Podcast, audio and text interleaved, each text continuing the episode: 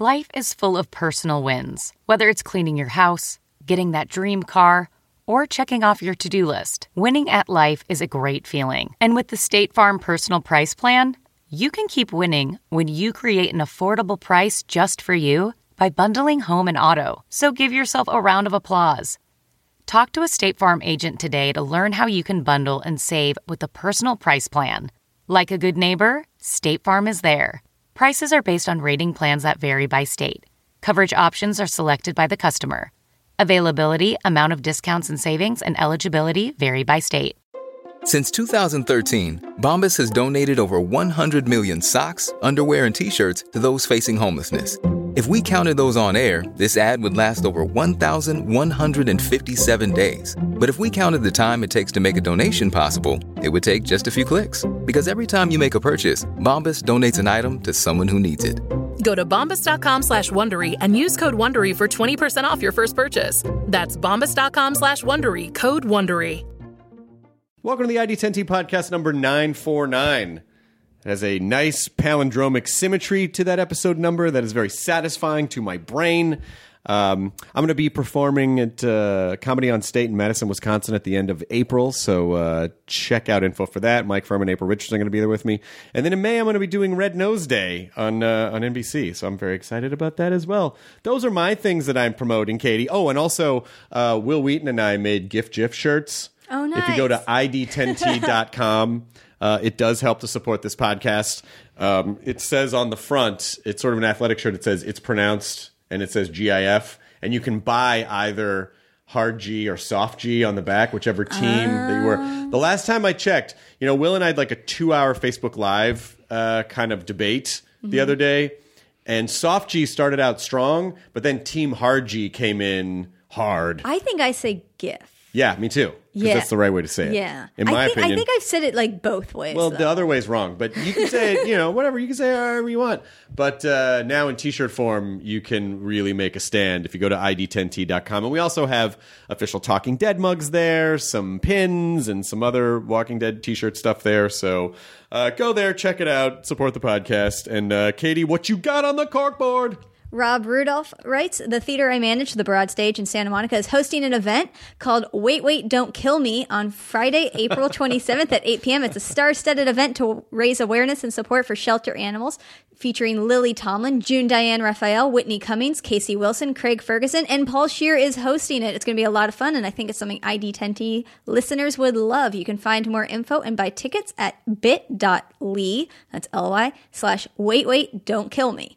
And then Will writes, uh, I wanted to give a shout out for my buddy Wes's commission miniature painting studio, Stiff Neck Studio. Wes just finished his MBA, is an active duty major in the Army, and paints gorgeous minis on the side. His studio is mostly veterans and active duty military. They're really cool guys that do great work, painting anything from war games to RPG minis, and they've won multiple painting awards. They're going to be leading painting tutorials at Nova Open in Washington, D.C., August 30th to September 2nd.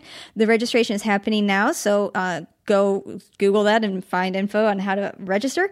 The fees only cover the cost of supplies and the mini you will paint, or you can check out their stuff on Instagram and Facebook at Stiff Neck Studio or on stiffneckstudio.com. Fantastic. Uh, this episode is my buddy Joe Manganiello, who, if you remember, um, one of the last times he was on the podcast, we came up with a very good Macho Man Randy Savage idea for a movie. Savage, uh, he does a phenomenal Macho Man voice, but uh, but I love Joe. Joe is uh, Joe's one of those guys who is. Um, he basically is a, a, a tiny nerd in a in a chiseled titan's body, um, but he's a big D and D guy, and uh, also uh, he and I have sobriety in common, and so um, he's just a he's just a solid dude, and he does a lot. He's doing a lot of great stuff. He's uh, going to be Deathstroke. Uh, he's in the movie Rampage right now, which is uh, with The Rock. That is out April 13th, and it's uh, based in the video game, which I have down in our basement. I have, well, I mean, I have a, you know, I, I, I basically have um, Like the you know, arcade one game? of those multi-cades Yeah. that has like a thousand games on there, and Rampage is on there. So I, I took a screen cap of, of Rampage of the Rampage game, and I sent it to him like, "Your movie looks great." Uh, yeah, but uh, but I love Joe, and he was a, he's always a phenomenal guest, and um, and just a super nice guy. So Joe Manganiello, look him up. Whatever. If he writes a book, buy it. if he's appearing somewhere, go there. If you have a chance to play D and D with him, do it. Um, this episode brought to you by Mattress Firm. So this is a question for all the hey, I'm going to listen to a podcast to help me fall asleep people. Uh, if you're struggling to get some sleep, then you are in luck because here's how you can zonk out more easily. Mattress Firm, America's neighborhood mattress store lets you budget stretch further when you're looking for ways to improve your sleep, which I would imagine all of us are. If you have a very active brain that's difficult to turn off, then maybe it's your mattress. Um, they're more than just mattress experts. They have a whole package that's going to help you transform your mattress into a bed. From adjustable bases and sheets to headboards and bedroom decor, they have you covered both literally and figuratively. So go to mattressfirm.com, see what deals are happening right now. Uh, they even give you a 120 night sleep trial to ensure a perfect sleep and 120 night low price guarantee so you know you paid the perfect price. Again, go to mattressfirm.com, learn how your sleeping could be monumentally improved. And if you're still awake, um, maybe we should uh, restart the podcast now. we'll just start it over so you can hear that again. This episode also brought to you by Buffalo Wild Wings, former At Midnight sponsor, Buffalo Wild Wings. Um, there's a new boss in town, Buffalo Wild Wings, uh, and this boss is a bacon boss. It's the Bacon Boss Burger featuring bacon three different ways and a blanket of white cheese sauce. And there are other new favorites like the smothered cheesesteak quesadilla, sweet chili shrimp, Alaska cod classic. Hurry in today. Try them uh, before they're gone at Buffalo Wild Wings, available for a limited time while supplies last. Thank you to Mattress Firm and Buffalo Wild Wings for sponsoring this episode of the ID10T podcast number 949. The Joe Manganiello three-peat. Katie, roll the thing. Initiating ID10T protocol.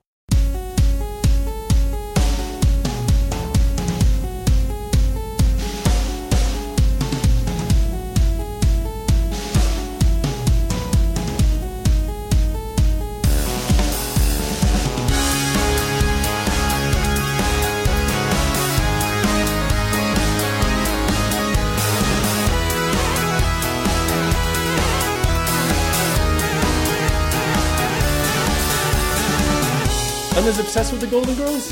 How old is he? He is 26. This pleases me greatly to hear that You are not alone. to hear that the young generation is super into the Golden Girls because it is fantastic.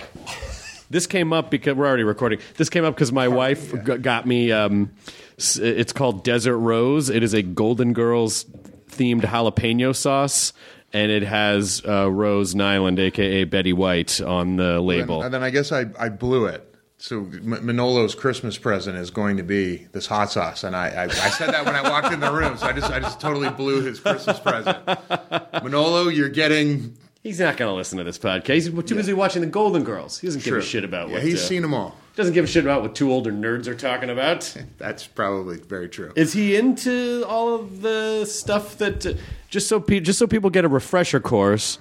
Joe uh, has been on the podcast three times, I think, and uh, and is and Talking Dead, and Talking Dead and Dead the old BBC show, and the BBC show. which show. I won. I won the, the prize at the end. Oh, that's right. Yeah, I won. God damn it! and he's wearing a D and D shirt right that I now. that I that I actually this is available on my website. so I actually I I do D and D merch now, and this is um, I got a guy this graffiti artist named Urban Aztec. He's this cool dude named Jesse. Uh, he made. Uh, he made like a fiery gold dragon ampersand. We're trying to reimagine some of the D and oh D stuff and make cool stuff to wear. So anyway, yeah, this is this is my shirt. I would have. I'll bring. I'll get you one. Please, I'm Get you now. You're you're probably larger than a size small, which is my t-shirt size. Which means more shirts for you.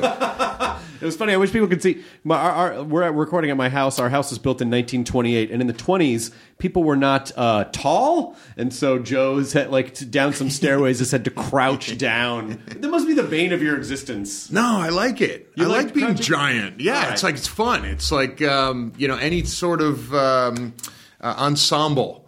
I'm like the giant barbarian. I guess that's guy. good because Jonah Ray is like six four, six five, and he Mm-hmm. said he always felt self conscious because he always felt like, and he kind of shrugs his shoulders because he always feels like he has to Yeah. crouch down. He doesn't want to appear big we, and scary. We, we we we all do that. You talls like we, to do we that. All, us talls. Um, uh, but when I got to drama school, I, I had that hunch. I had the tall guy apologetic hunch, and to to remedy that during freshman year at drama school at, at Carnegie Mellon, they they made us go to the zoo, and everyone got to pick an animal, and then you were going to embody that animal, like physically make the sounds, the behaviors Mm-hmm. for up to three and a half hours a day for seven weeks. Jesus Christ. Now it seems absurd. Now the other side of it was, and this is the boohoo. I'm going to play the victim here for a second, but uh, everyone else got to pick their animal. They gave me mine.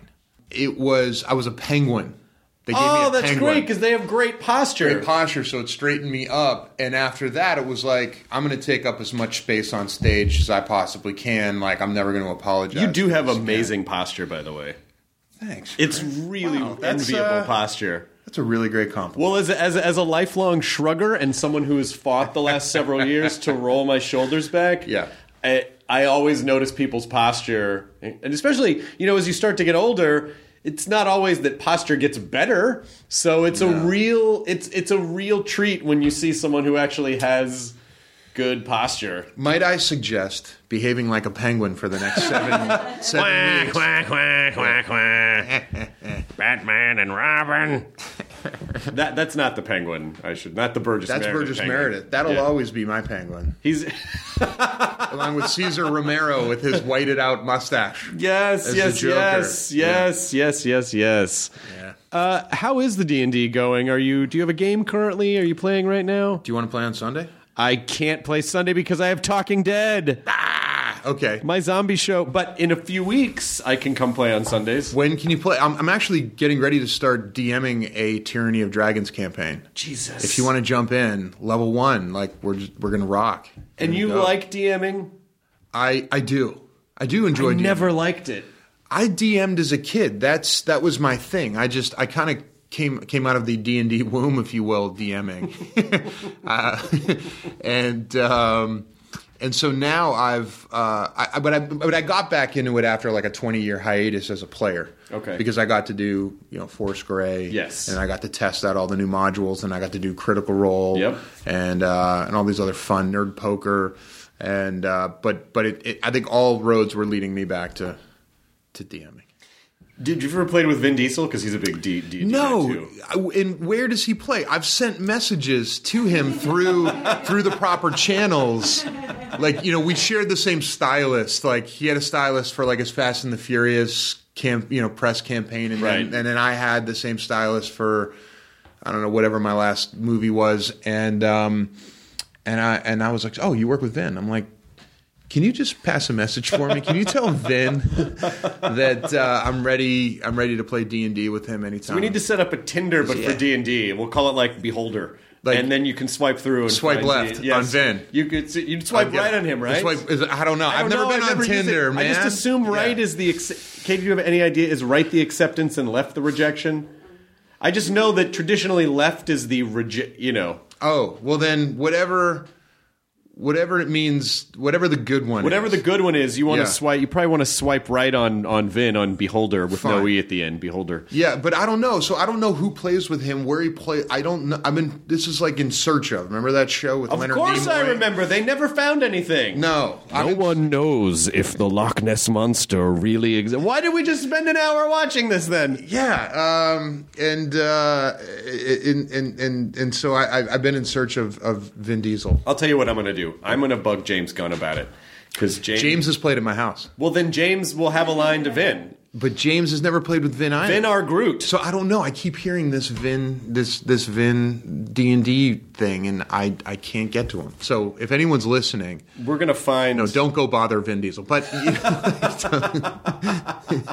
We're to listen. If you see Vin Diesel in public, just tell him that Hardwick and Manganiello are trying to track him down to jump in on a D and D game. That's yeah. all. Yeah, yeah. I mean, you know, we're we're, we're ready to go. It's not but, ball- but but not this Sunday. Like in, in like two Sundays. in a couple of Sundays. Yeah, yeah, yeah. Okay, I. I think I'm I'm working on Sundays through for a bit, but uh, but I'll be able to hop in in the daytime. Do you play in the daytime or at night? Um, it's it's L.A. So you know, like the days of going till two in the morning, like everybody's got to get up. So we got to start a little bit earlier. So I like usually if we could start about five, five's good. Five- five o'clock good. is- is really five. You know, that way if we if we really want to go to midnight, we can. But five to five to eleven. to just to really complete the experience.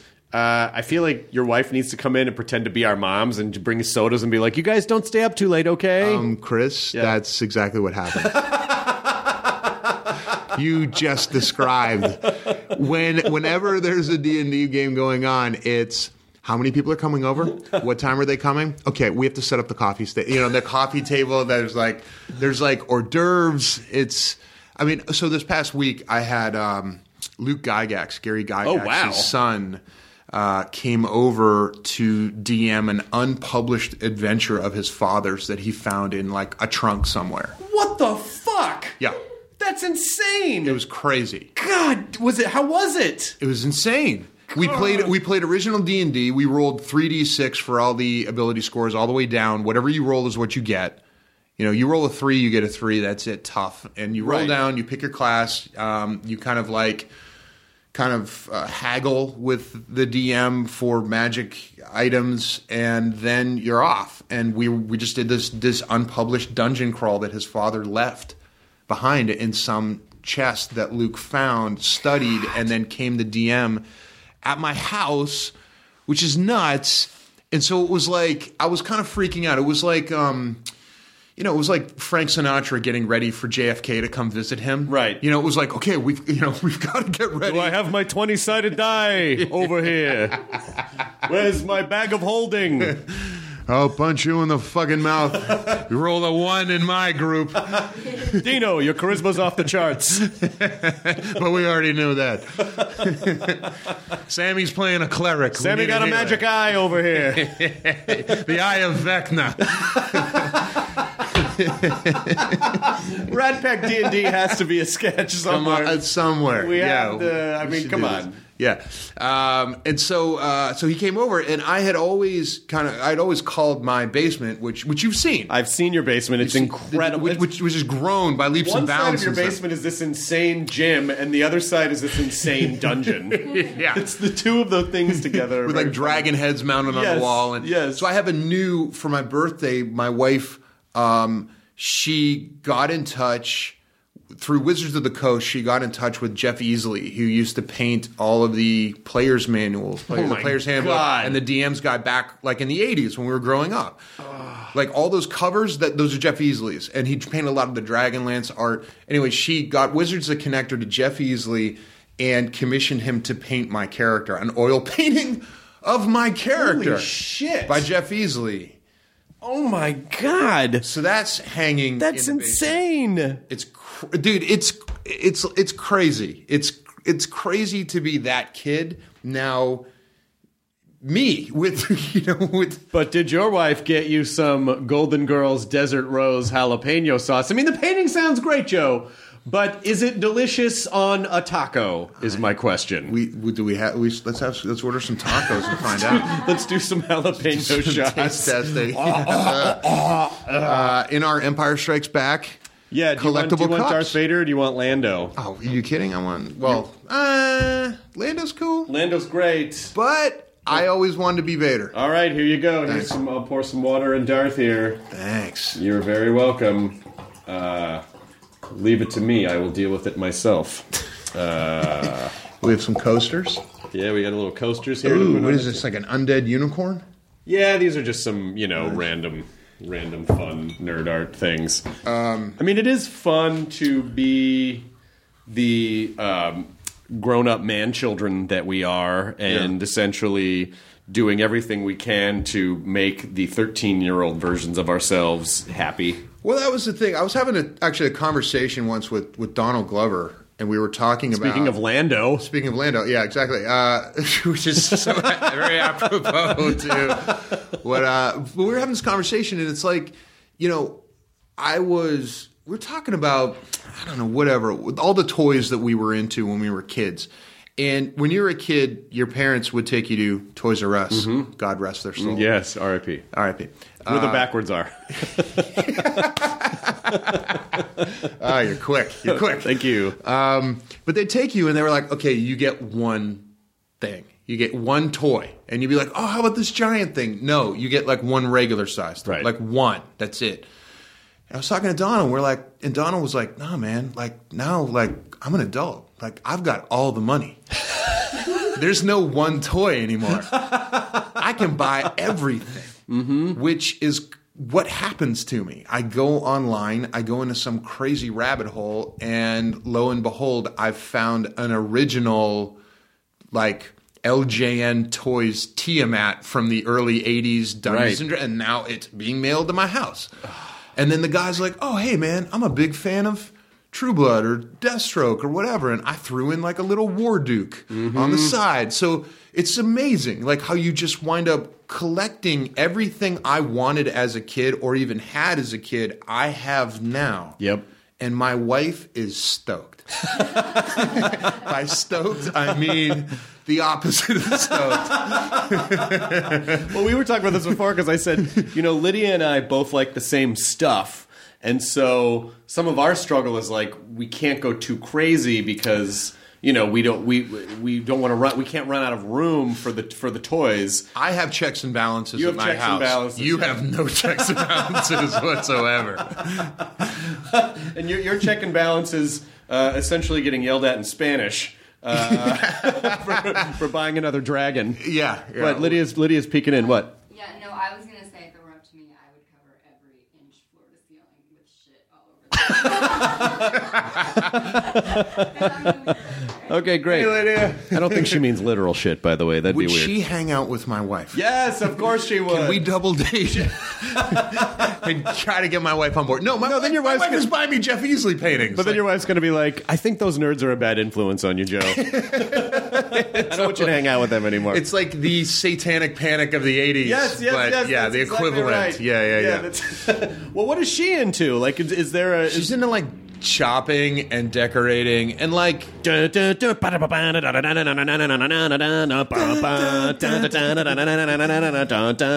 know people, if you can hear the helicopter that flew you over. got the Ferrari out there. We could do this. oh, what? No, hey, okay, yeah, we of could course. film this. I we guess could could- TC and the helicopter. We do We're the good to go. Magnum. We could do the Yeah. Magnum out there. Dude, we could totally do this. We lo- John Hillerman just di- like died not that long ago, though. I think Higgins. Higgins, Yeah. who probably was Robin Masters. Maybe we've talked about that before. but- We- I think we have gotten. I think we we've gone down that rabbit I think hole. Magnum may have.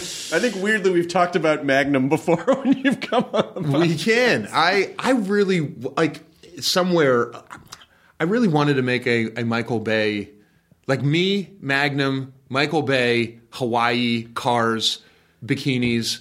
It Let's would go. Be, it would be incredible. Listen, it, to to put to put like a big budget. Uh, Beverly Hills Cop style, Yes. uh, action comedy together with Magnum. Then the question is, how kitschy is it, or do you do it like you do? Do you do it like how they did? Um, like how serious do the characters take it in Yeah. performance? Yeah. I think we could totally take it seriously. is it set in the eighties, or is it like is it is it like refreshed for the two thousands, or I do think you? it's do- modern day. Like for example, like and I know that like well, I guess Fletch is sort of Fletch is its own animal. Fletch was just Chevy Chase at that time, kind Yeah. of running wild, but like he was taking it pretty seriously, like to an extent. Like the you know, like Yeah. I guess it was goofy, but so I, I guess tonally. No, tonally, I think it's serious. I just think that, like, when you have the voiceover, like the noir voiceover, Mm-hmm. and it's Thomas Magnum, Yep. I think it's, uh, I think that's fun. But I think now the only thing that concerns me is that you might be too like Magnum was in okay shape, but he wasn't in like Come on, Tom Selleck was like the heartthrob of the 80s. He was a heartthrob, but he was more of a hairy chested guy than like a six pack guy, right? Well, I, I- and he well, got his ass kicked a lot. okay. So you're you're you're trying to talk me out of this. No, I'm just saying like you could you could bring a new Magnum because we've already we're, we've already Yeah. have on the table you as uh, as Savage.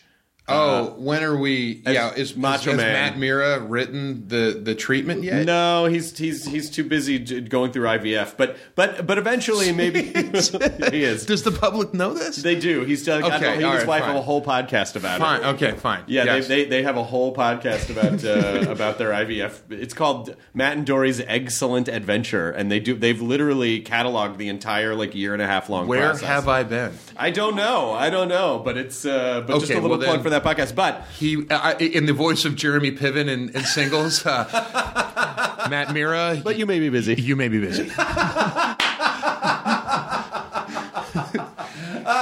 You're the only guy I knew that could mix Elvis Costello with Public Enemy. Beats, beats, beats, beats. What's so funny about beats, beats, beats, beats? Yep, that was uh, that, that was that was old school. That was that was uh, Jeremy Piven classic, uh, as as we as we say. Yeah. but Yeah. I, you know what? I, I do think you could be a convincing Magnum, especially because I can already see that you could grow a fierce stash up there if you wanted Oh to. Oh yeah, I've got to keep this thing under daily control. I feel like you shave. And then, like a half a second later, you, you I think you have like a 9:30 a.m. shadow. Well, the the classics. If we're gonna get into the facial hairs, Yes. Uh, we when I shot Spider Man back way back in two thousand one, Flash Thompson, Flash Thompson. Uh, I was twenty. I had just turned twenty four, and Tobey was Tobey and James Franco were about that same age. I think the only one that, and one of the guys who played like Flash's crony, number one, he was like 30. and uh, in our field trip, our teacher who was the, you know, on the field trip when we go to the planet, you know, the whatever, the, the facility where he gets Right. bit by the spider, um, that guy was like 28. So like one of the high school kids was older than our, our, our TA or our proctor or teacher or whatever. And um, and they would come out three times a day to me and James and Tobey and like with with straight razors and we like it's time to shave again. so funny. So three times a day, we're like shaving to keep so there's no five o'clock shadow. That's really funny. Yeah. That was that's a little bit of 90210 syndrome there. Straight up. yeah, we were like the 902 version, which is what happens. It's like when you get cast in a high school movie, is it young or is it old? You know, like which way are you going? well, cuz it's it's just it's it's easier to cast people who are not under 18 because you don't have to like there's a certain amount of schooling and a certain amount Yeah, of, yeah. But the trick of that is like if you cast somebody of that age, then parents are on set. You've got like you have to do tutoring. Yep. Then there's like weird hour requirements, and also sometimes you just don't get the maturity. I mean, Right. We Kirsten Dunst, like what she was she nominated for an Oscar at like 11? For, Oh, yeah, yeah. you yeah, know what yeah, I mean? yeah, it's yeah, like she's seasoned, she knows what she's doing. Right. But for the rest of us, it's like I think a little bit older is usually a, a little bit better. Okay, so so you've got the facial hair thing covered. Yeah. Magnum. So what is the what is the, what is in your mind? What do you think the Magnum movie is? Is it is it? It, does it just sort of pick up where the is it just like within the life of the series? It's just just another Magnum tale, or has he retired, or like what's the? Well, I think it's like well, the story was that he was in the original Magnum. I don't know if people know this, but he was a Navy SEAL because like the Navy SEAls came about, the Frogmen came Right. about like in Vietnam. Right. So he was like a guy that came home from Vietnam. What didn't really qualify for jobs, you know, like whatever, you know, it's like you're going to be a cop, you're going to be a security guard. What are you going to do? Wound up getting this gig working for basically like what we would think of as the equivalent of of like a Stephen King, Right. Or like the most popular author in the world who lived in Hawaii on this huge estate, and he worked security for this guy.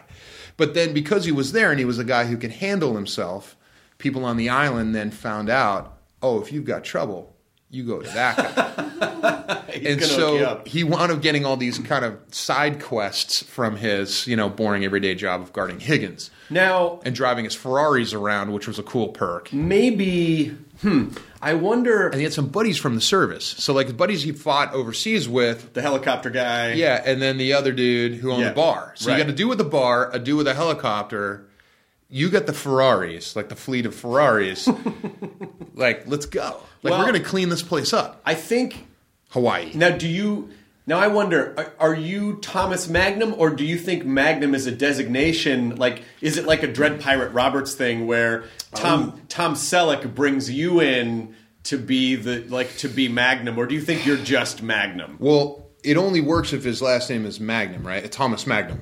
But we still don't even know that that was his actual real name. Maybe it right? wasn't his actual. I mean, maybe it was, but I don't know. Maybe I mean, maybe we do know. So it's actually, like it's like some dude who worked overseas. He worked for the government. He was like a really you know some guy maybe in like the Navy's command, uh, you know, Naval Special Warfare Development Group, and he gets out. Maybe works in the private sector, but he's like this dude who like.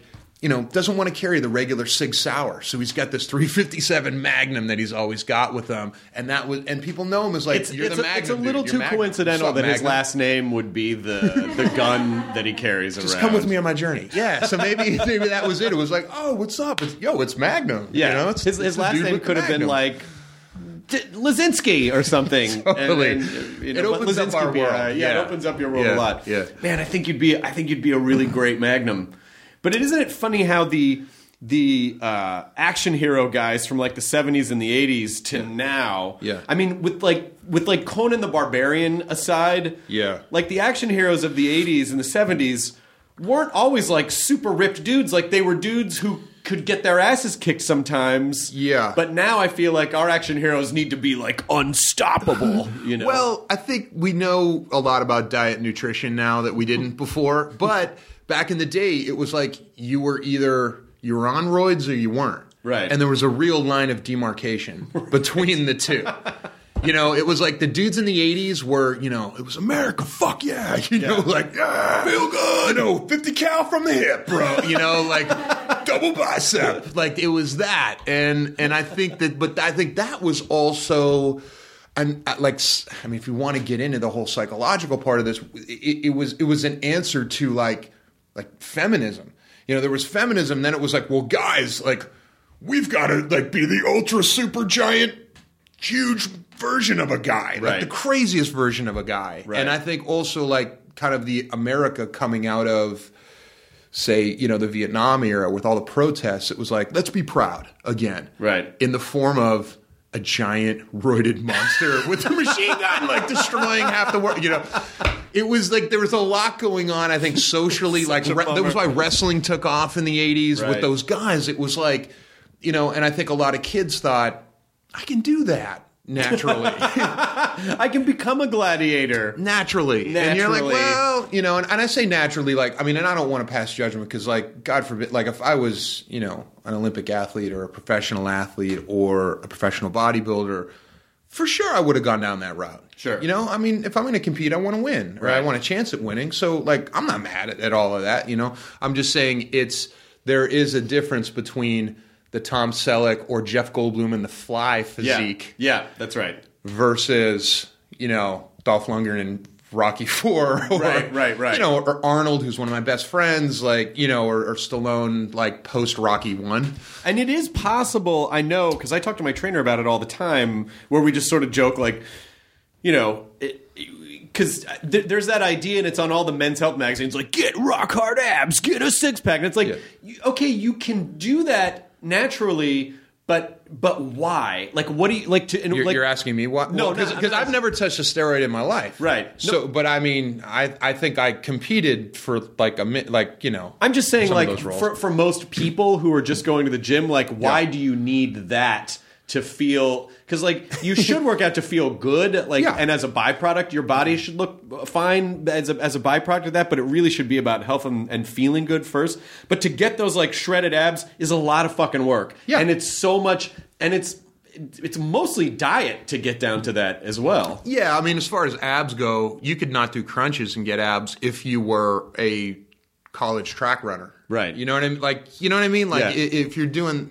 that, I mean, there's there's not there's not so much that you can do to to like rip your abs out. I mean, you can make them bigger with exercise. But what do you think our cultural obsession with that is? Do you think it's just because With abs? people think they need to see the result? Uh, because I feel like it's not a, it's not promoting fitness as a as as a feeling and a, and no, a health I mean guide. that stuff's like masochism. Yeah. but it's like, do you like being masochistic or not? I mean, I don't know. I like going to bed at night knowing that I did something to make myself better during the day. Right. Like I just like that. Yeah. But you know, with that said, would I be happy in a hammock somewhere with a stack of books?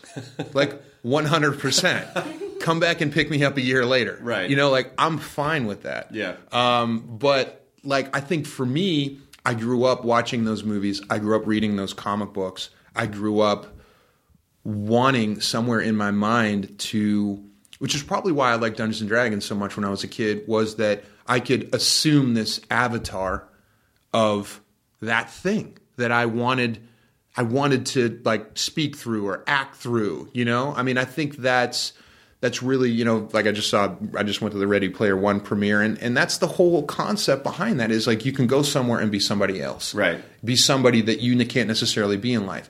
But after that movie, I turned me and my wife and I were talking about it and it was like I I just spent 20 years of my life trying to become the avatar in real life. Yeah, when know I was what I growing mean? up, most D and D players couldn't actually be barbarians. but that was like my goal was like to take this like skinny coke bottle glasses kid and someday look in the mirror and see that thing so so you could say well yeah it's it's work and it's you know or i would say oh well, it's, it's partially masochism but there's a goal and, and and in some way it's like it's sculpting it's sculpting and then on an external level but then on an internal level it was like oh, the drama school and and the roles that I chose and some of the things that I've I've pursued now were all to try to get into position to like I had dinner with Steven Spielberg. What? Yeah. Come on. Yeah, we were at this charity uh, event. We just picked that name up there. Yeah, That's a good one. I- I That's to a good say- one. But we were we were talking, um, and, and and and one of the things I just you know I said after a few minutes of kind of feeling it out, feeling the situation, I just was like, look, you know, I got into the business that I'm in and became an actor because of Indiana Jones. Like that was why, and it and it wasn't that I wanted to be an actor who played that character. Like I wanted to be that guy. You know, I wanted to be Indiana Jones.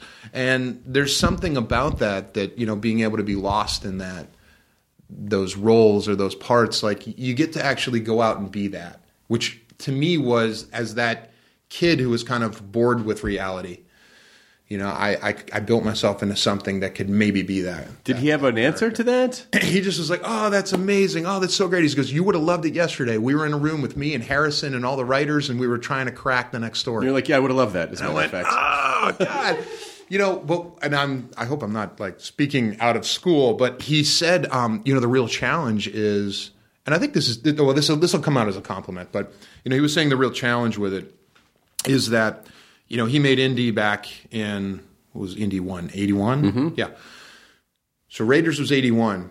Think of everything that came after that that was derivative of it. oh, of course. Everything, every Ev- video game. Yes, there were all these TV shows like Tales of the Golden Monkey and all of these National Treasure. Yes. I mean, it goes on and on. I mean, you look at like the Uncharted franchise, which is like complete homage to Indiana Jones, and I mean, you just go on and on and on and on. Anytime somebody's looking for treasure, like, you're kind of you know it's romancing the it's stone. yeah, exactly. So, um, so he's his he was saying that like the trick is, however many years later, coming up with something that isn't derivative of all the things that were derivative of the thing that I made. That's exactly right. That's exactly right. And I thought, geez, you know that that is tough. Hmm.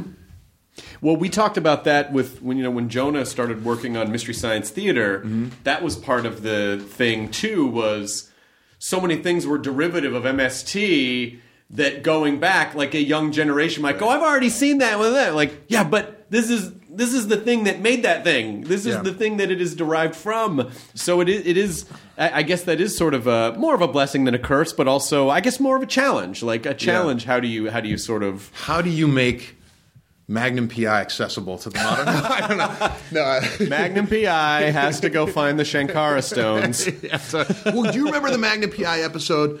There were two actually. Well, there was one where. Do you remember the treading water episode? No. Oh, it was a brilliant episode of television. It was Magnum treading water, trying to break this his personal record for treading water, as his. We went into flashbacks of his life and like things that led up to, or all had to do with like. I'm gonna watch it tonight. It was like a really like amazing like setup. Like to me, that's like that's like one of those crown jewels of TV, like that that that treading water episode. But do you remember the Magnum PI episode where there was a sea monster at the end? Kind waited of- to the end of the credits like a sea monster like raised its head out of the water. And what was that about? I don't know, Did they ever reference it again? But it was like no, and I don't remember any other episodes getting supernatural. So it was just one, maybe it was just one little wink to the audience. You know, now that you're saying this, I guess I, I feel like I did watch a lot of Magnum, but there were a lot of episodes of Magnum PI. Oh yeah, but but you know when you go back, it's weird because it's like oh there were there were only three seasons of those old shows, Right. But they would like shoot sixty three episodes. Oh, it was, You know, like, it was it was always in production. it was like a sweatshop. yeah, things have changed a lot now. But Yeah. because I've been watching a lot of um, the first season of Incredible Hulk, Oh, um, which is which I really do love. I mean, again, it is the saddest superhero show that was ever shot. But uh, yeah, but I there's something about that melancholy about that. This, but well, but it's that- the but- it's a Greek hero's journey. He's like he he Yeah. can't he's he he can't ever settle. He's he's on a quest for something greater than himself, and you know he's and it, it's so sad and so I, I mean as hokey as a lot of the 70s shit is in it it's pretty great Yeah, but I love going back to the 70s, and I reference the 70s stuff constantly, like when I'm out pitching or talking about projects, like, you know, like the like Kung Fu, you know, the wandering hero. Yeah. And and and I and I talk about uh, the old Incredible Hulk episodes a lot. Um, have you read like the, the Witcher novels? no you, you might like them. They're uh, these Polish fantasy novels about this kind of like this wandering, this wandering guy who's um, he wanders from town to town and village to village, freeing them of the, the the evil reign of like a monster or a curse, or he breaks spells. And it's it's written. It was Polish, so it's it has this like Eastern European sort of like fables cool. sort of feel to it.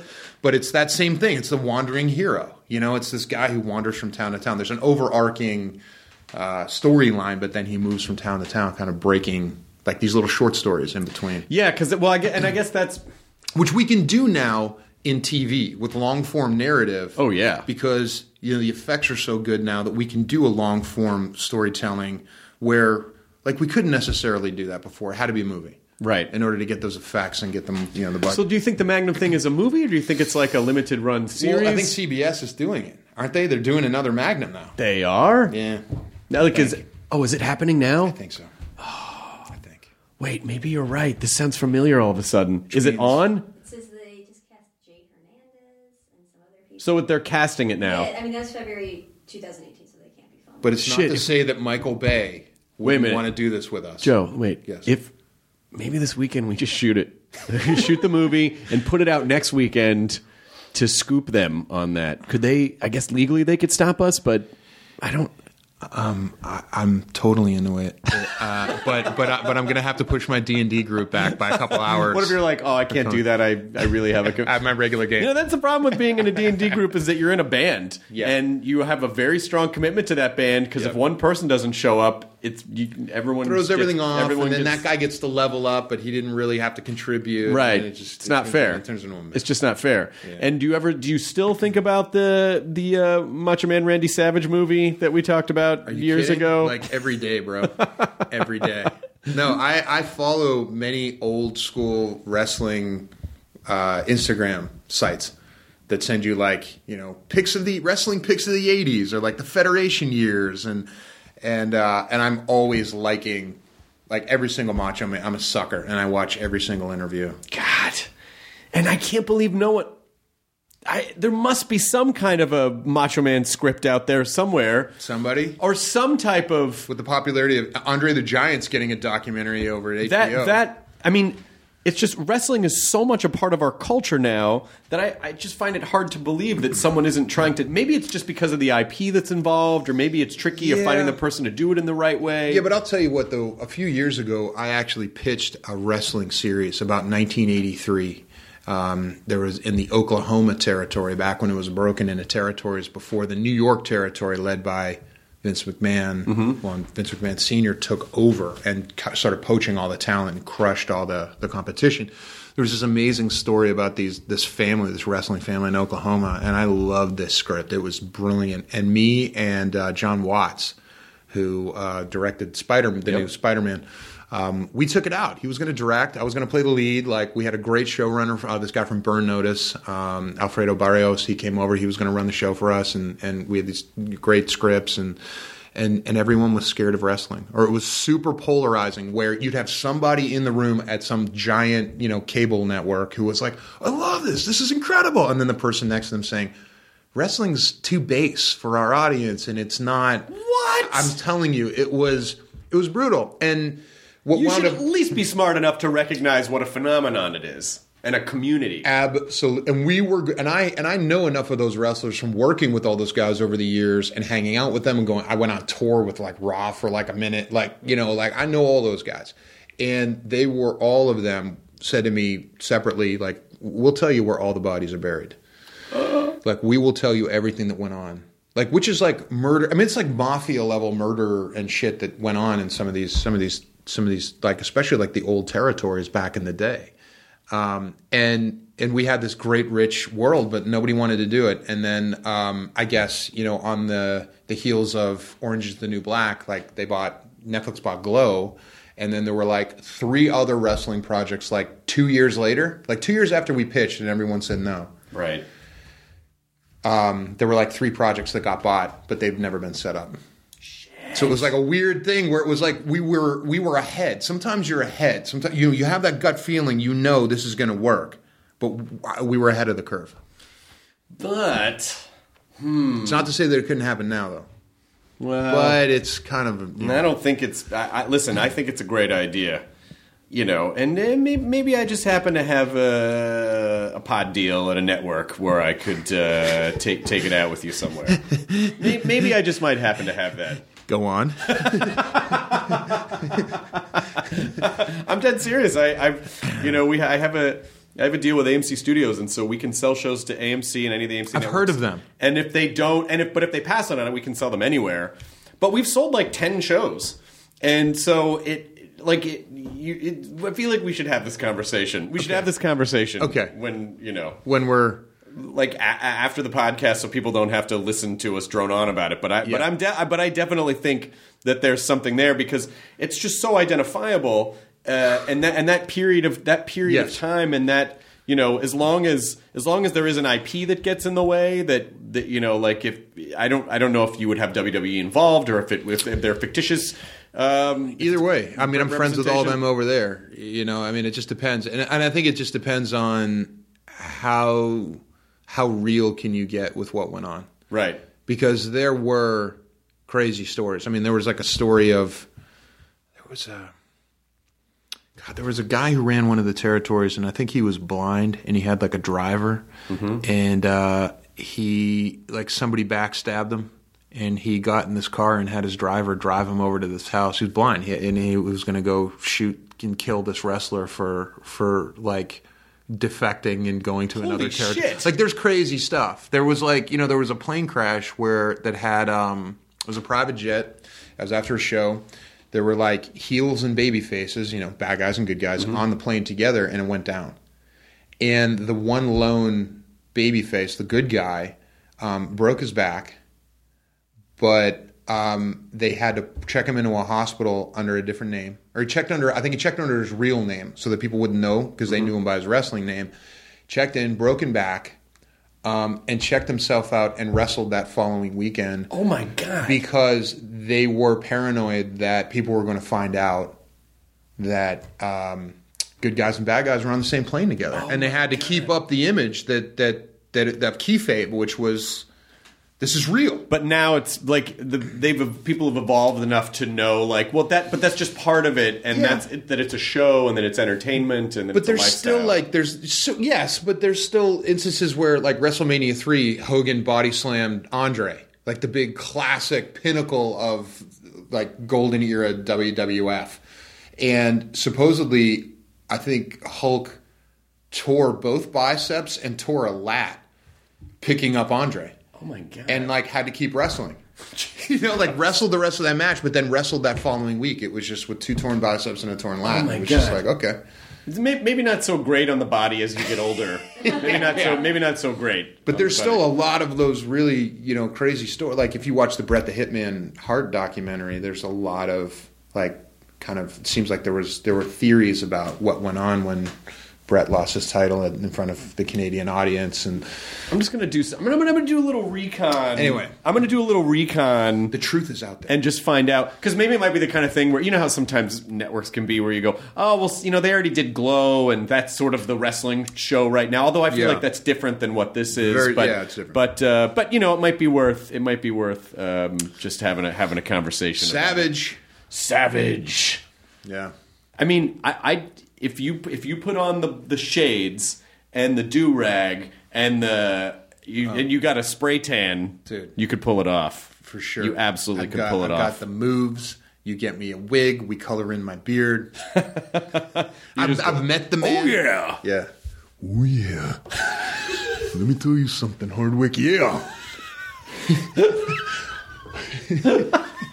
People still ask me about that from when you were on the podcast years ago. Dude, it was like that was like a big sensation. Like people come up to me all the time. Like somebody asked me yesterday. I was uh, like, you know, what do people recognize you most for? And it's like, well, you know, it depends on where I am. But like when I was thinking about it, I'm like, there's a lot of people that came up and talked to me about About being savage. yeah, and about that particular uh, podcast. With, am I allowed to mention who you used to do Of- podcasts with? of course. Okay, I didn't know if there was. I didn't know what the situation was. No, it's all good. Oh, okay. yeah, all right. everything's all good. Okay.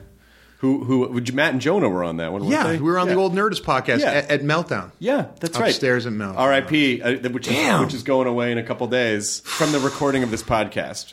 Um, it's very it's very strange, but I, but I'm I, I'm looking at another space to try to resurrect Nerd Melt so that there is a comedy stage. Yeah, yeah. It's still like an experimental sort of you know nerd themed comedy stage in Los Angeles. So I would say more to come on that tip, but I'm working on it. D and D tables. We could have D and D tables. Okay. That's what I loved about Meltdown is that you know there'd be D and D on one side, and there's video games on another, and podcasts upstairs, and shows in the back. Like that whole little clubhousey feel was the best. Was the best man. Are you working on any kind of D and D anything like entertainment wise that you can so, talk about? So what's interesting is I've I'm actually helping write adventures. oh man, that's fantastic. I've I've been asked to to, to help um, write some adventures with them. So I've been back and forthing like mass. You know, like I just sent over like ten pages worth of stuff for that will most likely be included in an adventure that'll come out next year. Oh, that's cool. which is crazy. It's amazing. So I've I've I've been flying around and and kind of like I, I also was brought in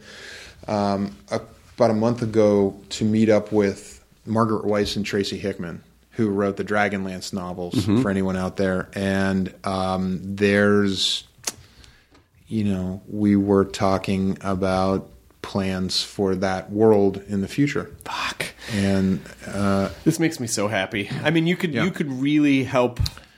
You could really help a new generation of people discover that. I I would love to. You know, we're doing my little um, uh, Comic Con music festival, mm-hmm. the ID10T Fest. We're Yeah. doing in Orange County this year in November, and I feel like it'd be fun to basically just do like an hour long panel or two hours or something of just a D&D game. Ah. Maybe, maybe we'll get maybe I'll ask the Critical Role folks if they want Yeah. to do it and have you sit in on it so people Yeah. can just come watch like a live quick campaign. I think that'd be really fun. That'd be great. Well, you know, it's it, it's it's huge now. Like, and it's bigger than ever. D and D, and I think a lot of the younger generation is is going back to analog, whether that's records or you know actual vinyl or, Right. or playing D and D rather than playing a video game. There's something about that that band element where you're all getting together and being social. Think of it as an IRL networked game. think of it as a think of it as an IRL LAN, where mm-hmm. your local area network is another group of humans in front of you, Yeah, who are who are creating with the theater of the mind and a couple of little painted figurines. Exactly. It's it's it's Warcraft except it's infinite. yes, there, And- there are no literally there are zero limitations whatsoever and you're it's like you and your friends living inside of your favorite TV show. I just have to break out of my pattern of. I mean, I love magic users. I think I'll uh-huh. always play magic users, but I always play these lawful good characters that. I love following rules, uh-huh. and so like, but I feel like I should start playing against type to my personality. Like I should play maybe a chaotic character, maybe a more neutral character or something. I don't know, but but I'll like- always play magic like a users. psychotic murder hobo. Maybe a, a murder, a wizard hobo, a, mur- a murderous. I've started playing a lot of uh, Magic Users lately. Um, I just I like the spells. I think it's fun. Um, but like on Critical Role, I played a big like evil paladin who just completely fucked over Vox Machina. Oh, that's great. Well, because my wife, you know, my wife's been playing Skyrim for the last handful of months on Oh, yeah. Switch, and um, and I was explaining to her when she started playing, like, oh, you know, you probably want to go to the College of Winterhold and become the Archmage. And she was like, no, no, I don't really want to be a magic user. I like hand to hand combat. And I was like, really? She goes, yeah, I just like bashing people in the face, but I like. I like casting spells far away. I like, Yeah. you know, like Yeah. conjure up a couple thralls and have them, like a couple, like lightning thralls attack some fucking Fireball. Yes.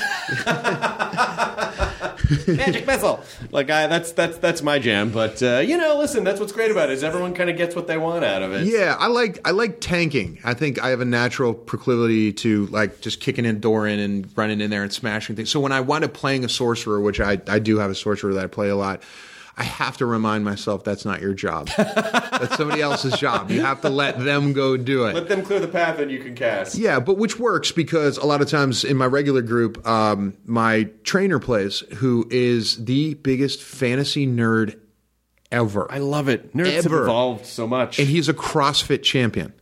he won the CrossFit Games over 45 um, two years ago, and he's 6'2", 240 of. li- I mean, he he looks like a barbarian, like in real life. Yep. And he's read every single fantasy novel in the history of fantasy novels. You can bring up like the deepest cut you can find. He's like, oh yeah, yeah, that was uh, yeah, that was all right. This this one was better, and That's that's great. It's, It's just, great. It's so you know the the proto nerds that I remember. We just didn't. We weren't that way. We weren't like that. It was so compartmentalized and segmented, and it was so binary in the sense of like you are either fully a nerd or you are fully not a nerd. or Breakfast Club. a jock. Exactly. Breakfast Club was not that. But, it, but that's how the 80s were. It was Breakfast Club. It was you were this or you were that. You know, we had record stores with Yeah. sections. And you didn't get caught in the punk section unless you had, you know, a safety pin Like through your no- mohawk nose. And, and- yeah, like, you know, you got funny looks if you're in that section. Um, you know, like there was bookstores. Like, you know, everything was sectioned out. I love that it's evolved to that everyone is everything. I really do love that now. I mean Yeah. that that makes me so happy because I feel like it it just it mixes up the soup a bit more and you know like for instance if y- you are into a bunch of unique stuff and someone you know like someone else who's maybe not into fitness or all that stuff but really like you guys come together on D&D but then maybe that person says hey what can you tell me about fitness? And then you say hey what can you tell me about whatever thing you're into? And then that's where you start sort of getting that interdisciplinary connection where you know people really are sharing it, it's not just an echo chamber of everyone likes only this No, stuff and it never was like that, you know. And, and I think that if you like, I mean, in my core, like the core of my being is an artist. So I grew up like whatever was artistic and weird and cool, I'm into. Like, you have a gateway to weird and cool. Like, like tell me where do you where did you get that book? Where did you get that weird thing? That weird T-shirt? That weird giant grizzly bear skeleton in your living room? Guilty it's a cave bear it's 40,000 you know, years old But I just I, I pursued that stuff, and you know that wound up leading me into fantasy, which then, but you know, aside from that, I, I just wound up being an artist. But it's it's everybody's Venn diagram. Back to Vin back back, back to Venn. Vin Am Groot Uh, you know, it, it intersects somewhere.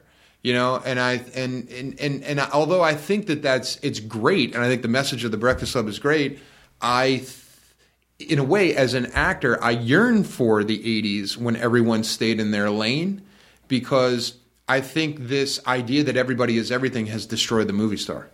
Oh, what a crazy, cool, interesting take on that. That never occurred to me before. Before you used to know what you were going to get when you went to go see a I mean, a Tom Cruise movie. I mean, I, Right. guess, I guess we still know what we're going to get, you know? Right. But like, you knew, like, an Arnold movie. It was going to have cutting edge special effects, like the cutting edge special effects. Right. It was going to have X, Y, Z, and I love that. And then, or we're going to get Kindergarten Cop or Twins, which also I love occurred to that me too. before.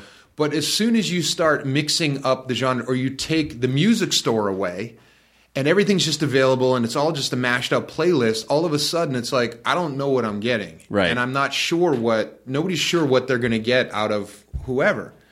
So it's, and, and I think, you know, there's indie and there's giant. And there's only so many giants you can do before you go crazy and have to do an indie to keep yourself sane if you're, you know, if you're an artist. Movie wise, right? Yeah, movie wise. Just for people to think you mean Indiana Jones. No, no, no. Yes, Yeah. indie. Yes. Yeah, yeah, yeah. no, so movie wise, so I think in in terms of that, like you know, you wind up it's either no box office or a ton of box office, and so you wind up losing that that kind of that that that credibility, or at least people saying, "I trust and understand what is going to be presented when this star does a movie." Right. and that's gone now. I mean, the only one who's really doing it is The Rock, which is. I guess apropos to me being here because we're advertising Rampage. Rampage. Yeah. But you know, he's like the you know maybe the only real movie star that like you know what you're going to get when he when he steps out. Right. And and that's I think people like that and they they know what that is, and therefore he's the only movie star going right now. I think. And he, it's also he also just happens to be like funny and good at comedy and Yeah. can do a lot of different stuff. Yeah, yeah. Um, but I think that, that the the lack of sections has kind of led to just kind of a mishmash of, of stuff. What else are you working on that you're excited about at the moment? Uh, well, you mean what can I talk about? Or Yeah, what, what- what is the studio set I can What, talk what about? can you what can you hint around? Uh, Any Deathstroke stuff or anything? Yeah, I knew her. That's where we were. I'm just you don't have to. and I actually reached out to the studio and was like, "What can I talk about? And what can I talk about?" And what came back was, "I can actually read you the response." Let's see the response. Let's read the response. Let's just go straight to No one could get. They couldn't get mad at you for reading what they exactly told you to say. Exactly. There's nothing So wrong. let's There's nothing wrong with that. take a look. It is okay. Great. I'm ready. cool shout out to Joe's Sub Pop uh, phone case, by the way. Oh, thanks, man. Yeah, uh, Terminal C at uh, Seattle SeaTac Airport. Not, of course, of course. Yeah. That's in SeaTac. I do, and it's the only uh, Sub Pop store. And I, I do a lot of work with Dungeons and Dragons now, like you know, consulting. Yeah. I'm a consultant for Dungeons and Dragons. I love this. Absolutely. Uh, and so I, I fly in and out of Seattle whenever I have extra time. I always go to the the That's Sub Pop great. store and just load up on old Nirvana and Maybe consultants is a bad. Maybe maybe Bard or Minstrel. Minstrel. Maybe I don't know. Okay, uh, here it is. Here is what I'm allowed to say about Deathstroke. I am excited to not only be a part of the DC universe, but to also be included in the creative vision of Deathstroke. I've always been a fan of the character and can't wait for more of him on the big screen. I mean, you know, listen, uh, comic book websites just attach your spoiler warnings now because that is Try to spin that one into clickbait. that is loaded with information about the upcoming Deathstroke. I mean, it's it's all right there. Well, I don't know what more you would need. I mean, geez, stop bothering me, people. I said I said it all. I, mean, I don't even know. Listen, I don't want to. I'm I'm sorry to say this, but I don't even know why anyone needs to see the movie now. That's a whole that just lays everything out. I mean, There it's it all there. Yeah, someone will pull blood able out, squeeze pull blood out of that stone, I mean, your I'm life is sure. basically a fantasy novel at this point. like a like a like a like a Fabio cover novel. I, I mean, like like like a, like a a- TSR, like Oh, like, yeah. like a fantasy. I mean, you know, it's like you Yeah. you you have you, you have this amazing career and this amazing spouse and this amazing uh, uh, rich world that you're so deep into all of the things that you love, and you know maybe. Maybe uh, maybe some people could take some advice from you on how you realized all of these amazing dreams. I mean, I'm gonna. I also want to maybe credit, and I don't know how much you talk about it publicly, but sobriety is a thing which I think has been very probably yeah, helpful. Yeah, and and um, yeah, absolutely. I, I wouldn't have anything in my life today if it wasn't for that. Right. I mean, that just it just wasn't going to happen. You know, I was firmly planted in my own way and needed to get out of the way. And that's and also like I just have all this time in the day. And I have all this extra energy that I don't know where to put that I have to put into things. And and I think the other thing is like you know, when you're drunk and there's a whole group of drunk people and you're having a great time and the next morning you wake up and you're like, "Oh my god, that was the greatest night of my life. That was hilarious. That was incredible." Now, if you could like, you know, Charles Dickens' Ghost of Christmas past, like go and be sober, like looking through Like, the what a bunch of assholes! this is the lamest, dumbest conversation ever. This is so boring. It's insane. So then you get sober and you're like, man, like, I was afraid that reality would be boring or that I wouldn't have like if I'm not swinging from the chandelier, it's not going to be fun. But then it becomes a challenge when you first get sober of like, what do I like to do? What do I honestly like to do? What do I honestly think is funny? Well, then, and even the deeper question is, who am I? Yes, completely. And a lot of it, to me, I'm more like I was when I was in my early teens mm-hmm. as an adult than I was during like the decade or so where I was a maniac. Right. And and not to say that there aren't hints of that in there, but of maniac. Uh, just ask my wife; she'll tell you. uh, no, but but you know, I, so I think there's a bridge back to that. And and when I think back to the times I was really happiest or fulfilled doing work, it was like I was I became such a great test taker at school, so I didn't have to do my homework. Why? So that I could build out my next adventure for that weekend to, to DM or to game master, you know. And so, well, how can I do that as an adult? Like, how can I do that as a job? How can I go to bed and wake up in the morning and just bounce out of bed like because I just want to go create more in this sandbox that I get to play in. So for me, it's been about trying to track down or self generate those types of projects so that I can play in that sandbox. And and that sounds like you're asking good questions there, which provide good answers. And and it's not to say like, listen, you know, if you if you go out with your friends and you you know you have a few drinks and you're laughing, it's not that that isn't fun. But if you're doing it all the time and that essentially becomes your job and your lifestyle, it's more about how those experiences when you're super drunk might seem fun because you're super drunk, but they're just not real. Like it's all it's No. all it's enhancement fluid that isn't Yeah. that doesn't provide a real and any kind of real thing to grab onto, Yeah. and you will constantly try to pursue a greater and greater level of that high Yeah. until your your life you're just hanging over an abyss because you you you've been reaching so hard for this thing Yes. rather than having real experiences and actually and actually growing as a as an emotional human being. Sure, it's like you know I, my, the philosophy, like all the paradigms of my life changed, like in getting sober. Like you know, I started acting because like I didn't really want to be me. You know, I, so I get to wear a mask and be somebody else. Right. And then when I wasn't on stage, I never really drank and got drunk when I was on stage.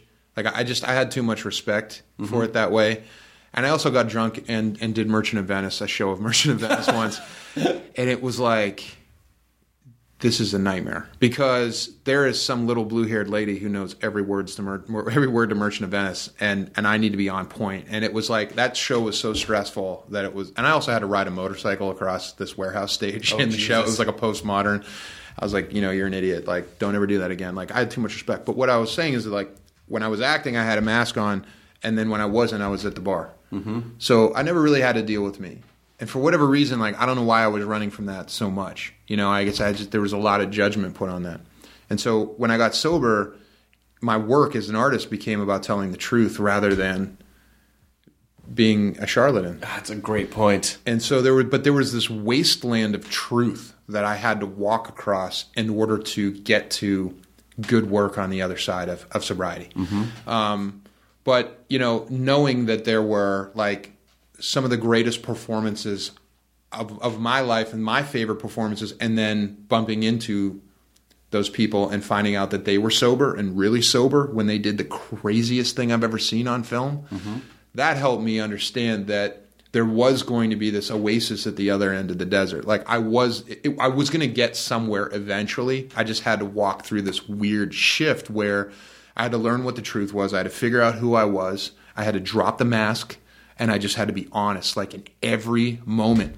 And that's really tricky and and and and raw. And I've gotten to the place now where I'm comfortable putting on the mask again, but telling truth through a mask. Right. So, you know, when something came around, like, you know, when I met with Ben Affleck about Batman, um, and and he told me that the the meeting we were having was for Deathstroke. I wow, okay, this is. I mean, well, there's a literal mask also, Right, but but, right, but but right. but but this is a real opportunity to figure out who this guy is on the inside, like what he's battling with, because you know the best quote unquote, I hate calling them this, but you know, I, I, don't mind. But you know, calling them a villain is is, is understanding where they're coming from. Mm-hmm. You know, they're a villain to the people who are opposing them, but from the inside, this is a person who's struggling with all types of things. And and and I think it's really interesting to tell that kind of a story and tell the truth emotionally of a, of a story like that um, when you're talking about a man who you know, lost an eye, was betrayed, lost a son, you know, these different types of aspects. And, and then you couple that with real world military training. And then I started training at like a ninjutsu dojo and started learning sword fighting and started learning and understanding where those techniques come from. And all of a sudden this thing starts writing itself. And, um, and now I'm, what I love doing is in, in an instance like that, I'm able to, because I'm in at the, at the ground level, I'm able to go back and pitch all of my work. So I'm pitching them. This is where I think he comes from. This is where I think he's going. This is the military background. These are some articles that I pulled for you. I also interviewed these people over here. The ninjutsu school, there are scrolls that are written that have these ancient techniques that are not shared with students. They're locked away because somebody's going to go into a bar and rip someone's head off using one of these techniques. What are those techniques? Where are they? Could there theoretically be somebody that would go around and learn these insanely offensive techniques and become this this like incredible killer? But like I'm, I'm i'm rooting it in the world and rooting it in something honest so it feels real. And then we're talking about the emotional content and you know so somewhere along that way i know that it was announced where you know the the studio um, there was talks with you know Gareth Evans and, and and talks about an origin movie. I'm not I'm not giving news. This was in the Right. you know, but um, you know I, I spent six months prior to all of those phone calls writing um, a backstory that was turned into 16 pages, which was turned into which I turned into a treatment, which then led to my Skype call with Gareth. Oh, that's great. So it's, but it's like I get to play in that sandbox now. Like as an adult, I get to go back to what I did as a kid with like tabletop role playing games before I knew that was a job. There was something in me that was attracted to that type of gaming, that type of world building, that type of storytelling, that type of character development before I knew, oh, wait, I can do this for a living. Now that I'm an adult and I'm in the position that I'm in, it's like all I want to do is go find that next sandbox to play in and dig something out. So yeah, it was like meeting with Margaret Weis and Tracy Hickman for Dragonlance. Like I, I want to pull that thing open. You know, writing stuff with Dungeons and Dragons, writing adventures, co-writing, helping them co-write adventures for for the next books. It's what I'm all about. And and then as a hobby on the weekends, you know, I get to go play the games with my friends who are you know, all actors and SNL people and you know directors and you know, so it's it's just we all get together and just make stories in our free time for fun. Well, and you know, so a couple a couple things in there. Which number one, this is a little bit of a counter argument to the you know it was great in the '80s when everyone was one thing. In reference to your villain thing, which I absolutely agree with.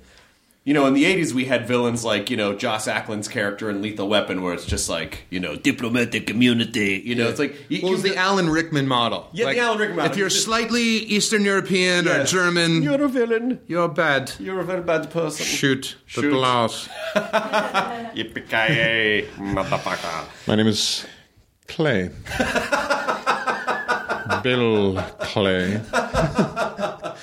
Mr. Potter, you need to focus Totally. on your potions. You know, but but but this idea that but this idea of what you're talking about about a villain, if you can make an audience ask the question, well, fuck, if I was in that position, what? And it's like I think that's why Killmonger was such a great villain in Black Panther. I mean, mm-hmm. I wouldn't even say he was a villain. He was just a guy that got fucked over by his environment and the system that he was in, Yeah. and that's that's how he expressed that. So you can't you you watch that and you go, well, gosh, if I was in that situation.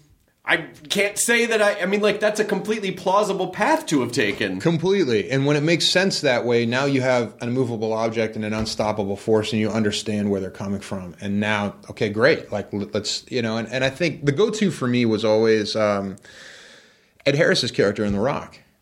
It's like he was backstabbed by the government. And so there was this like broken heart basically over um, this loss of patriotism and idealism that he had in the government that he worked for. And so now he was going to demand that reparations be made or he was going to blow up San Francisco. Absolutely. You know, and but you understand like okay, I get it. I get it. He needs to be stopped because he's going to blow up half the. But ultimately, he just wants respect. Like he just wants to be taken care of. and he wants the memory, you know, and, and, and I think like even um, you know Tommy Lee Jones is similar in uh, Under Siege. Mm-hmm. That was a great villain, but in the '90s, you you it sort of it started shifting a little bit into and and you got those kind of um, you got villains uh, that that you could actually understand right. um, their motives. And I think like Gary Oldman. I mean, I'm so happy Gary Oldman just won that Oscar. Um, uh, you know, him as Beethoven. You know, or even him as Dracula. Mm-hmm. Like you got it. Like you kind of understood. Like.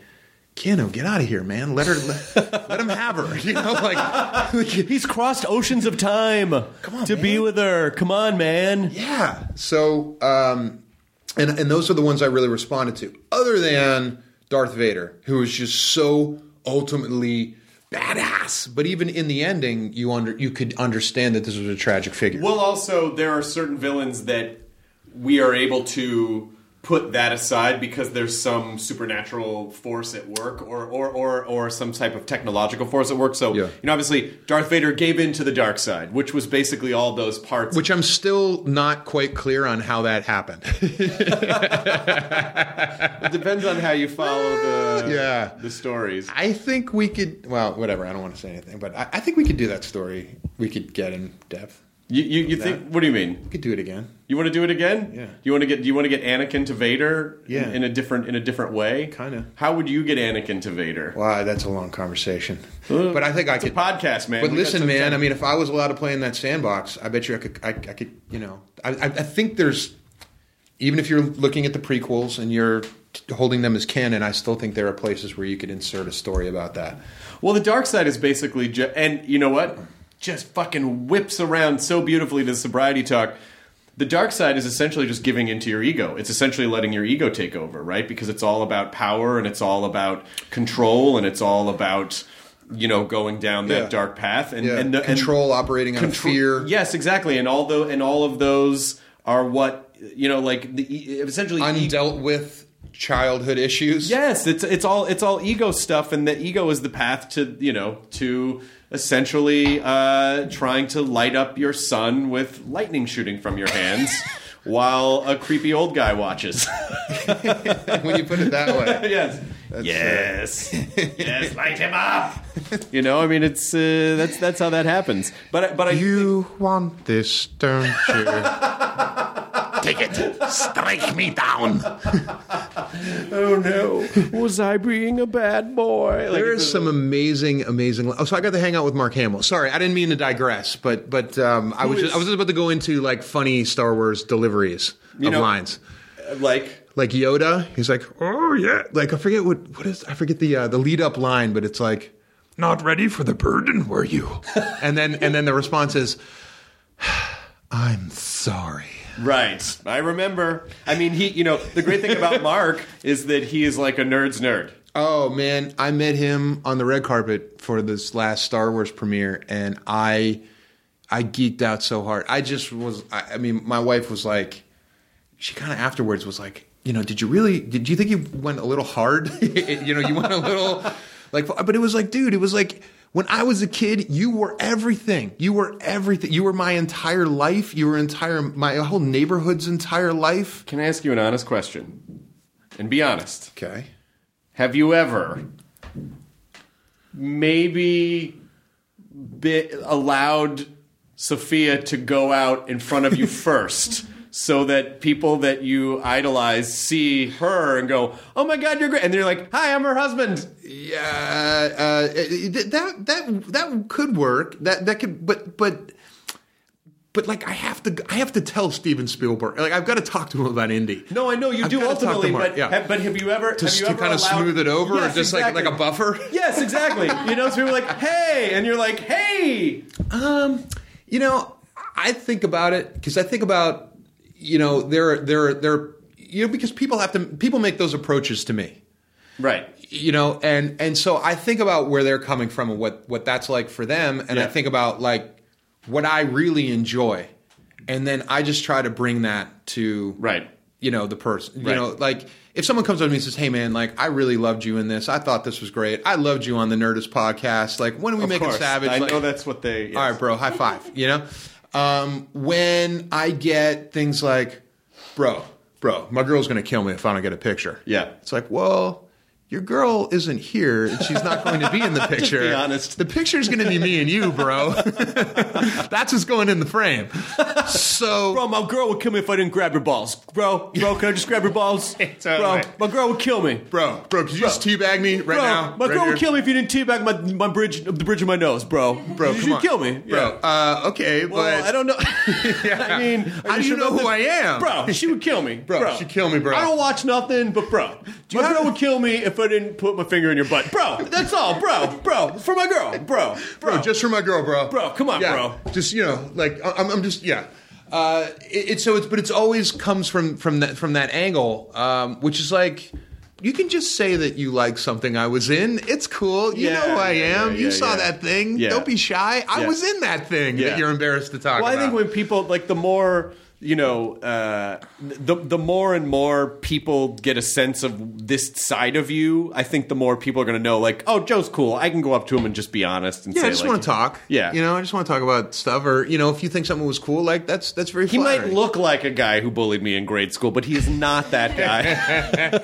but it's funny. he might look like Flash Thompson, but he's not But Flash I'm, Thompson. I'm not Flash Thompson. I just play him You in just a, in a, played in a him movie. in one movie. Yeah, and and it's it's so like you know I think about that and I just think well just be honest and just tell somebody you really really love their work and it really meant something to you as an artist and and that's it you know and then we're out Yeah. and and and and and if you're honest and you're passionate like you know it's the old true romance thing it's like you know you think I was.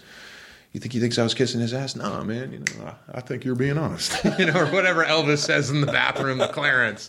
You know, um, and so um, you know, because otherwise it's like, bro, my, my, my girl's gonna shit. You know, Yeah. which is, it's like, okay, do you want to talk to me about your girlfriend shitting her pants? Like, She's got a problem, bro. yeah, she's like, bro, like she better not have uh, white pants on when I get home with this. And she better have the plastic sheet on the couch when I get home, bro.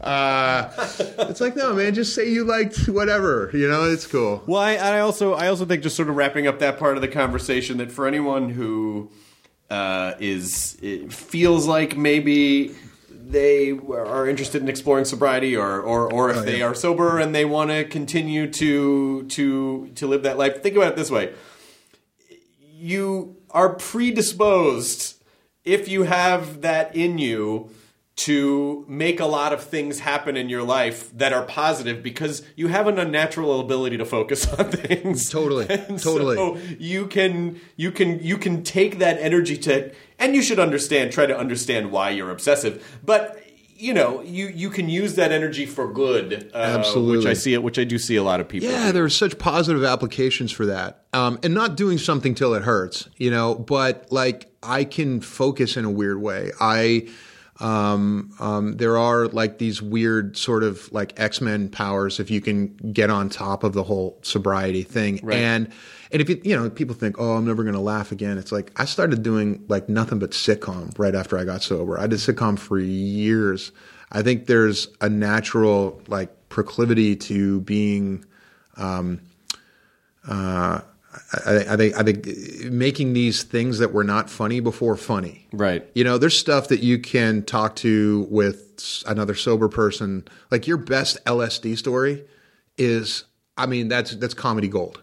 But bring that up at the water cooler at work. Right. Not going to go over so well. Maybe not. Yeah, maybe you shouldn't come over to my house. maybe I don't want to introduce you to my kids. You know, but there's there's it's it's things that weren't funny now they're funny, and I think that's at the heart of like most comedians. I think there's like a real there's a dark side Of inside course. of that, and and I think there's there's a want to laugh and and there's a want to, like I said, like be honestly happy. And what does that mean? And honestly find things that you honestly laugh at. Find shows you honestly love watching and why. And then, like I said, a lot of it goes back to the stuff I did when I was a kid. It's like I just want to do it as an adult with a budget. And I, I've, I'm on the same train, and I highly recommend it. It's great. It's great when you get to work around stuff that you love, and you, you know, you just have to, you know, sober person to sober person. Are you know, like when you achieve all this stuff, are you good at you know, like how do you keep it maintained, and how do you not, you know, those times when you know you sort of get the the dark cloud that forms from from this wonderful uh, dark gift that we have. Like how how how do you uh, how, you know how do you how do you clear that out, or how do you how do you defocus on that? stuff? Well, you know, there was an there was an old there was an, an old timer who I met when I first got sober who had Parkinson's really really bad, and he would say things like. Um, He'd say, You can either have Parkinson's with a bad attitude or Parkinson's with a good attitude. Right. And he would say things like, uh, I'm no longer surprised when somebody gets sober. I'm surprised when somebody newly sober gets a job. Uh, he would say things like, um, you know, people say to me all the time, you know, I got to get back to the basics. And I'd say to them, why the fuck did you leave the basics? and and that I, I carry that with me because like why why would I leave the basics? Why would I leave something that works? Right. And to think that I am above footwork or you know, look man, you know, getting sober, you can't just, you know, the only way to coast is downhill. You know, it's like people say like, "Oh, can you just maintain in the gym now?" It's like, "Well, you're either going backwards or you're going forwards." And if you're taking your foot off the gas pedal, you're going backwards. So, do you want to grow or do you want to regress? Right. And so, what are you doing to grow? And and so, I have things that I do on a daily basis that that I do I have to do because if I don't do them, as somebody who has that dark voice in his head, I will revert back down the the the evolutionary chart. Sure. I, I and it'll happen quickly. Within a couple of weeks, I'll I'll start getting crispy, and I get I get angry, I get weird, I wake up, I I see things from a really dark perspective. So you know, I wake up, I do TM. I've done I've, I've done transcendental meditation for the past 14 years. Oh, that's great. Oh, you have to give me some. Jonah's been doing it and he loves it. It, it changed my life. Fuck. It just cha- it changed everything, and um, and everything from like my personality, like anger that I was holding on to, letting go of that, to like when I'm editing a film I'm producing, and I will oftentimes meditate and come out of it and understand what needs to be changed in the, in, in the assembly. So it's like weird. Like I get ideas, I get things. Like when I calm down and get quiet, and it also helps me to control the mind. Which when things happen, crazy things happen in life as they do, um, I can I can just deal with them in a really calm, rational manner. So there's that. There's uh, writing gratitude lists. A lot of times I wake up and I want to like burn down the planet but I write a simple gratitude list. No matter how angry I am or how many things there are that are pissing me off, if I concentrate and focus on what I'm grateful for, you know, five minutes later, it's like it's a whole new world and nothing changed. but your me perspective, in my yeah. brain, Yeah. which you know, my brain does need a brainwashing.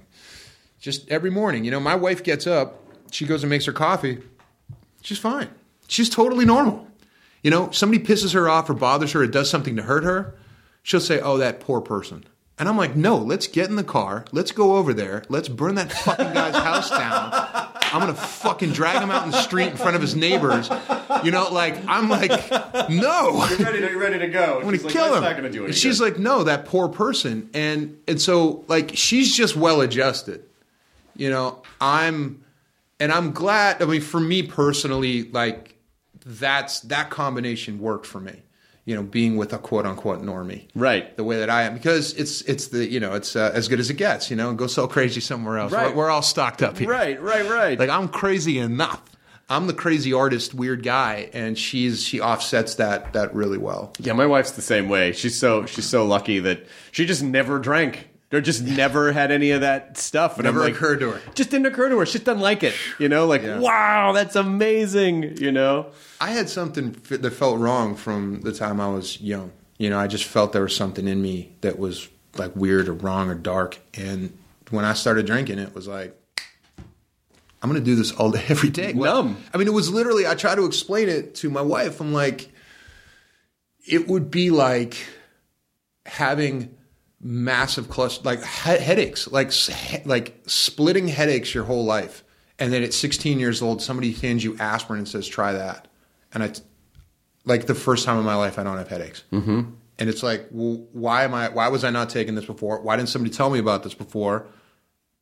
I'm going to take this every day now. Right. But then about nine years later, well, because it then it moves from aspirin into like A lot of other things. extra strength Aleve in quotation marks. Tylenol number two. Yeah, and uh, before you know it, it stops working, and then you, the amount that, the amount of Tylenol you need to deal with that headache is astronomical and debilitating, and you can't get back to zero. And stunting, and it's limiting, and, and then you don't feel anything, anything, no, anything. and then you're just you're not like your your life is a mess, and you're you're so. F- far away from the man that you ever wanted to be, dreamed of being, the creative you ever wanted to be. There's all these things in life you want to do that you're not getting down to doing, and furthermore, you just you haven't grown as a person since.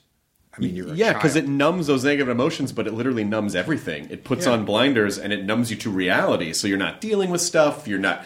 Things are falling apart, but you don't realize it or give a shit. No. and uh, and it just uh, you're not you're not in control anymore. You're not at all. You're not at all. Yeah. Um, that's all. I would love to. Do you have like a like a TM app or a book or something for people who are Well, so asking for a friend? So I learned from a guy who studied from the Maharishi, and he came to LA, and I went and learned. And it's a four day, like a four day seminar. You go for an orientation first day, and then they they take you in a back room. They close their eyes, and then they give you your mantra. Like it comes to them, and they give you your mantra. And there's almost like a hundred mantras. Mm-hmm. And then for the next three days, you meditate in a group and talk about your experience and what's going on because it's it's interesting. Interesting things come to you, and it's about kind of like recognizing those thoughts, these things that come into your mind, and understanding kind of the principles and the philosophy of what it's doing. Um, so it's like a four day thing. So I learned from this guy, and then I wound up bumping into David Lynch at like the Sirius XM office in New York a few years ago. And I was like, hey, you know, I learned how to, you know, I I, I, I do TM and I learned from this guy. And, and I named the guy. And David Lynch was like, no, he's a charlatan.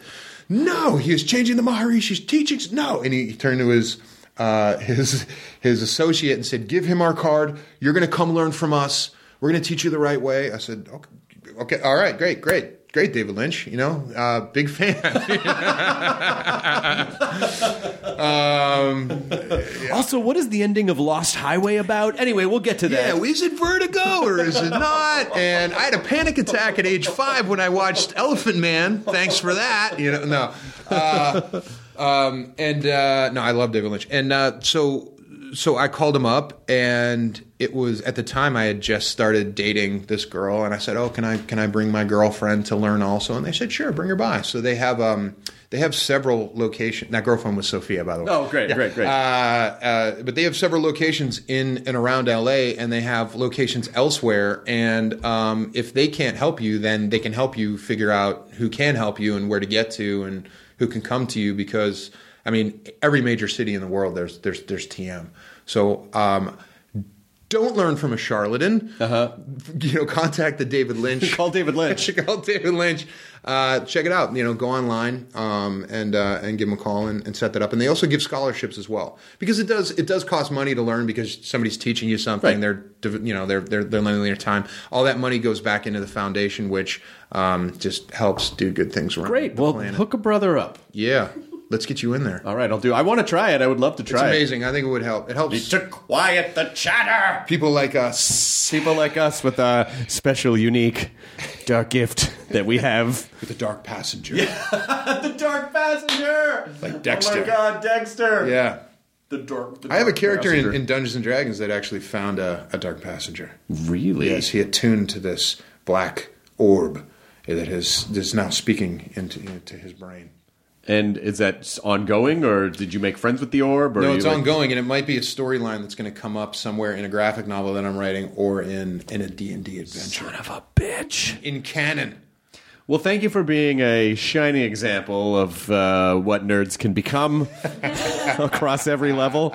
Uh, and uh, I just adore you, Joe Manganiello. I'm so delighted that we became friends, Yeah. and it is so wonderful to have you in my house. Thanks. And, uh, and I just I give you all the hugs in the world. And anything else you want to plug besides Rampage, which is coming out? Uh, well, I have this film that I produced and and and starred in and and did. Um, a lot of polishing. I don't know if you call it a co-write, or- but it's but I mean it's like a it's a po- like a heavy pol like I rewrote, you know, wrote a lot of it, and um, uh, that I shot this past fall. And I uh, I cast Sophia in it, and she's Great. great, and uh, some great actors. You made her audition, I assume.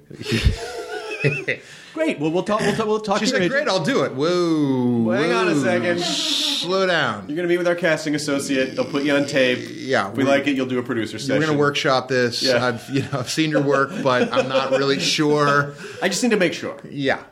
Um, and so uh, we're in editing for that. That'll come out at some point soon. And then we're um, looks like we're trying to close financing for like a John Hughes esque movie about 1987, the day that the Smiths broke up. Holy shit! Um, so if you know anybody out there who wants to jump in on this thing, we're, we're getting ready to, to, to close some financing, and, and it's it's going to be it's amazing. We have a great cast put together. You know, one of my best friends, April Richardson, comedian extraordinaire, has seen the Smiths or Morrissey hundreds of like literally planned her own comedy tour. There was very it was it was very much like um, Hedwig and the Angry Inch style. Yeah. Like she Yeah. planned her tour alongside his a couple years Yeah. ago.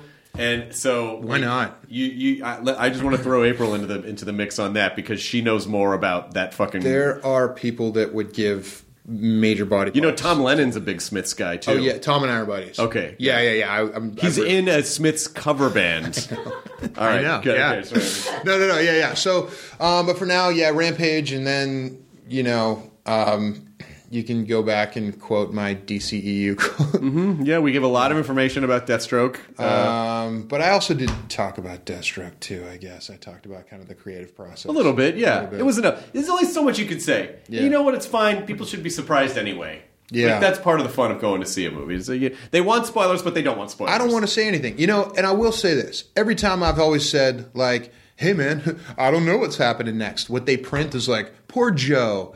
Left out in the cold, clueless. Didn't you hear the tone of my voice? I was clearly being playful. Completely. I know everything. I've known everything. I know what's going on. Like, I just can't say any of it. All right. there- uh, and then go see Rampage. Is it April 6th? April 13th. Rampage is April 13th. Joe is in Rampage. You should see that and support him across all platforms. Chris, I love you, man. I love miss you too, brother. I miss you when I don't I, see you. I miss you too. Let's let's hang out. We we went to dinner a, few, a couple few months, maybe almost a year ago now.